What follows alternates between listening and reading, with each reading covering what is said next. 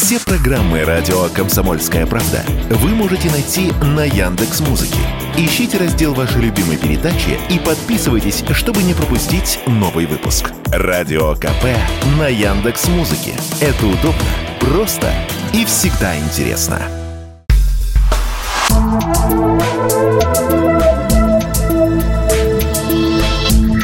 Просто космос.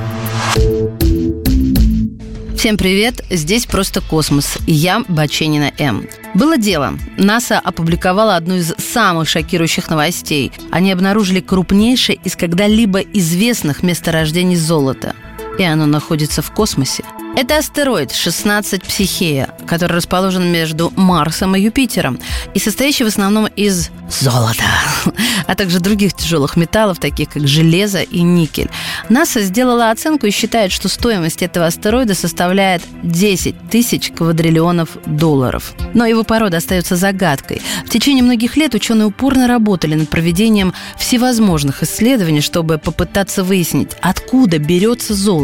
На протяжении многих веков самые известные алхимики пытались найти способ получения золота, но никто его так и не нашел. Ответ нужно искать в космосе.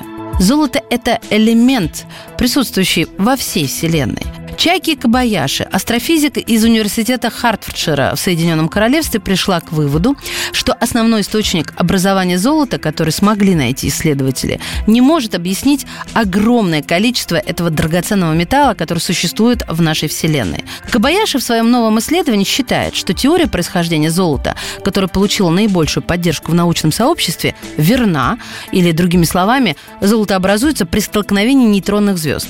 Однако существует фундаментальная глобальная проблема. Эти типы реакций настолько редки, что маловероятно, что они являются основным объяснением происхождения золота. По этой причине она решила искать другие возможные дополнительные объяснения, которые помогут понять присутствие золота в космосе. Другое похожее космическое событие – это обычные сверхновые, но исследователи исключают его. Только один особый тип сверхновой может производить и рассеивать золото. Этот тип сверхновой называется магнитовращательный замечательной сверхновой. У нее очень высокая скорость вращения. В процессе ее взрыва все ядро будет вывернуто изнутри наружу. И вот в раскаленной струе большое количество тяжелых элементов, включая золото, будет выброшено в космос. Но такие взрывы сверхновых встречаются реже, чем столкновение нейтронных звезд. Даже если мы сложим эти два процесса образования золота вместе, то все равно трудно объяснить, почему во Вселенной так много золота.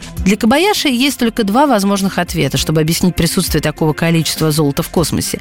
Во-первых, гораздо более вероятно, существует некий процесс, который в настоящее время неизвестен ученым и еще не наблюдался. Во-вторых, как столкновение нейтронных звезд, так и взрывы магнитовращательных сверхновых на самом деле выбрасывают в космос гораздо больше золота, чем показывают существующие модели прогнозирования. Несмотря на то, что не удалось прийти к однозначному выводу, объясняющему, какие процессы отвечают за образование самого ценного драгоценного металла, на данный момент это исследование является наиболее полным и точным.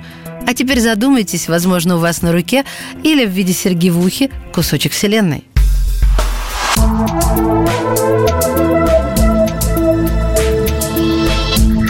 Просто космос.